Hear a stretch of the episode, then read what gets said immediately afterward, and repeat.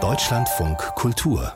Lesart und wir betreten nun ein Neujahrscasino, wo es als Einsatz um nichts weniger als den Weltuntergang geht. Gestern Abend wurde im literarischen Kolloquium Berlin literarisch künstlerisch gespielt, Reflexion, Prophezeiung, Performance über das Ende von Welten. Die Schriftstellerin und Kuratorin Theresia Enzensberger hatte Autorinnen und Autoren eingeladen und für uns hat Corinne Orlowski zugeschaut, was an den Spieltischen so los war.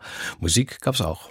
It's 2024 and all we need is new vibes. Am Anfang des Jahres gleich über den Weltuntergang nachdenken, geht's noch düsterer?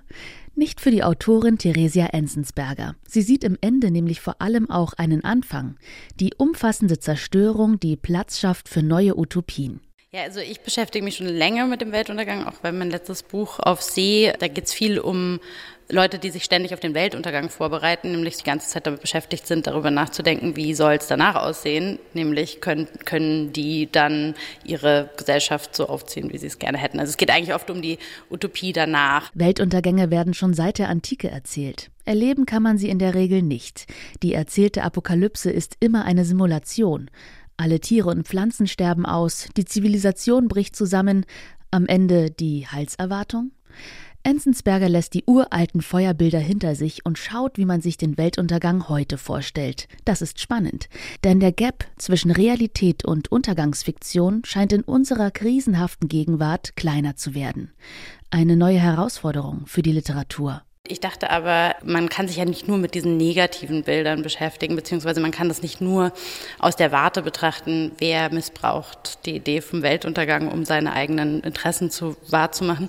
Und deswegen habe ich diese tollen Gäste heute eingeladen, weil ich gedacht habe, die haben bestimmt was dazu zu sagen. Haben sie. Judith Schalansky und Eva von Redeker, Thomas Dothan Dreifuß und Gabriel Moses sowie Franziska Gensler und Lau Lucarila.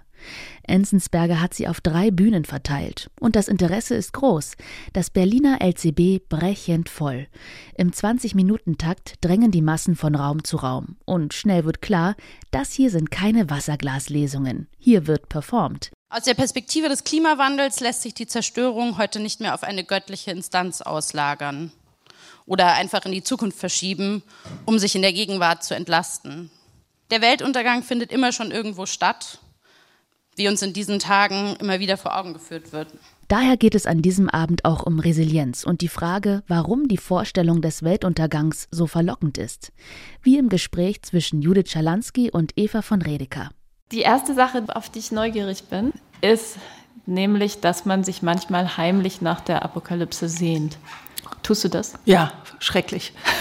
Das ist was, und ich weiß nicht, ob das vielleicht Langzeitwirkungen von Robinson Crusoe Lektüren in der Adoleszenz sind, aber das ist etwas, das ja auch in dieser Fantasie des, wenn man nur könnte, wenn es nur diese Insel gäbe, diesen Ort ohne alle anderen, dass das ein utopisches Potenzial birgt, was immer mit diesem Neuanfang verbunden ist. Ohne Moderation wirken die beiden Schriftstellerinnen etwas fahrig. Ihr Kennenlernen auf der Bühne überlagert die Diskussion, sodass sie fast vergessen, über das eigentliche Thema zu sprechen. Mindestens ein Punkt bleibt hängen. Also ich weiß nicht, ob das vielleicht auch was mit Infiltrierung von Narration zu tun hat und dass diese andere Seite eigentlich Verbundenheit zu fühlen und Teil von etwas zu sein, sondern tatsächlich sich verbunden mit Lebendigem zu fühlen, mit Fürsorge, Sorge, all dem, dass das halt irgendwie nicht besonders gestärkt worden ist in Literatur und Kunst.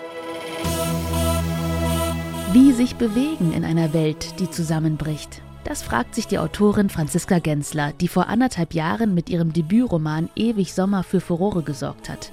Gemeinsam mit Choreografin Lau Lucarila in einer musikalischen Performance.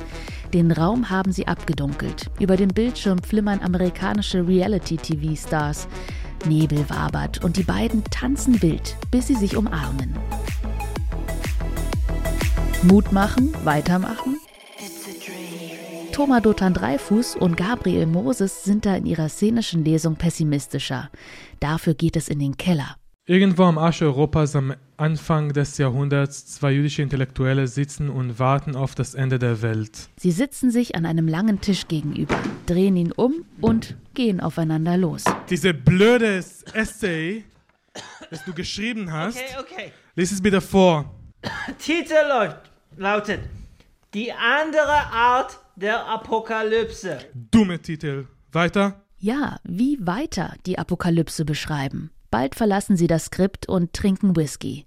Ein Sinnbild des Abends. Er startet ambitioniert, aber zerfranst bald ein wenig. Obwohl Theresia Enzensberger die Panels klug kuratiert hat, ist man angesichts der Gleichzeitigkeit der Bühnenprogramme etwas überfordert. Am Ende hat man das Gefühl, etwas verpasst zu haben.